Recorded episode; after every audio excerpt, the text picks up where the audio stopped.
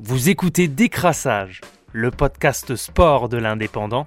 Ce lundi, on revient sur le 16e de finale de Coupe de France entre Canet-en-Roussillon et l'Olympique de Marseille.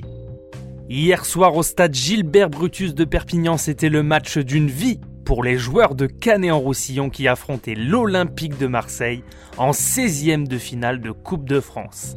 Des Marseillais avec Nasser Largué pour sa dernière sur le banc avant la reprise de l'équipe par Jorge Sampaoli se présentaient en 4-4-2 avec Milik et Germain en attaque, Payet, Nicham, Camara et Gay au milieu. La défense marseillaise, elle, était constituée de Nagatomo, Alvaro, Kaletakar et Paul Lirola. Dans les buts, c'était Johan Pelé qui remplaçait Steve Mandanda.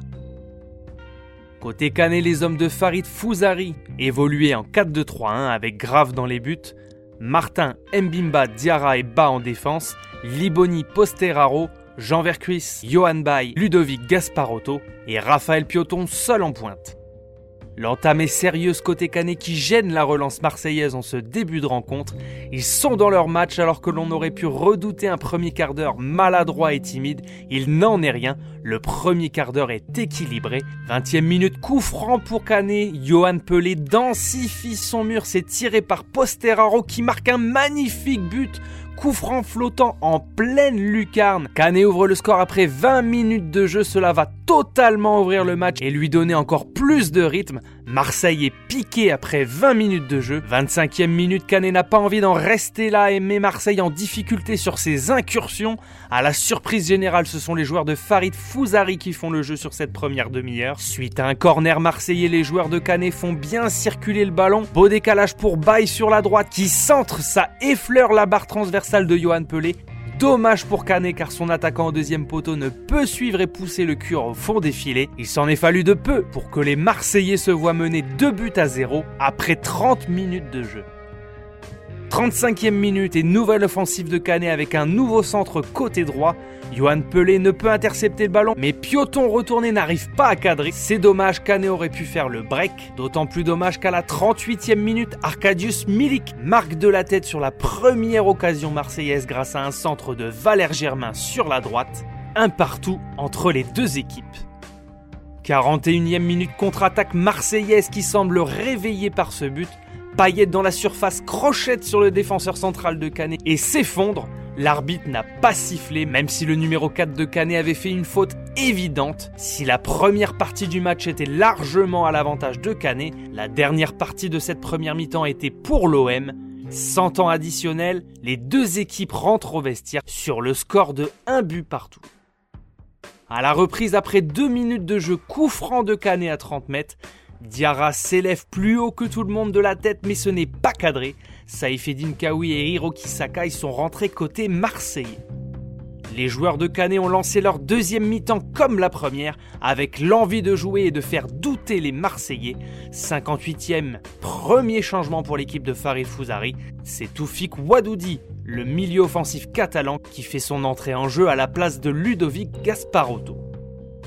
Canet est bon défensivement. Systématiquement, ce sont les défenseurs centraux catalans qui ont toujours un temps d'avance sur les Phocéens. 67e minute, Luis Enrique, le jeune brésilien de l'OM, remplace Valère Germain, alors que Dario Benedetto, l'Argentin, accélère son échauffement côté marseillais. Est-ce que le banc marseillais pourra débloquer ce match? Les Marseillais sont pourtant précipités en attaque, imprécis un Catalan est toujours à la récupération, à l'image de Kawi et de cette passe en retrait dans la surface marseillaise facilement interceptée par Diarra qui gicle de la défense canetoise. Canet à l'attaque à la 71e minute, sublime ouverture de Posteraro dans le dos de la défense de l'OM pour Johan Bay en profondeur qui prend le meilleur sur la défense marseillaise. Un piqué de l'extérieur et il trompe Johan Pelé pour le 2-1. C'est magnifique, les joueurs de Canet exultent, jubilent et il mérite largement de mener au score. 4 minutes plus tard, Pioton a l'occasion de tuer le match, il part en profondeur mais à la lutte avec Alvaro, l'attaquant de Canet est en bout de course et ne peut se mettre en position de frappe. Nouveau changement pour Canet, Rafa Pioton sort, remplacé par Bakar Koné, Pascal Vier remplace Jean Vercuis. Côté marseillais, c'est Benedetto qui remplace Dimitri Payet.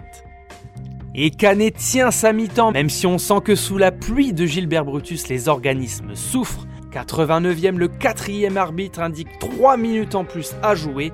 On voit mal comment les Marseillais pourraient prendre la forteresse catalane. Et c'est fini, Canet l'emporte.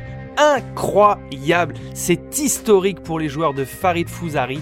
Pour la première fois de son histoire, le Canet en Roussillon Football Club accède au huitième de finale de Coupe de France en se payant l'OM à la maison, 2 buts à 1.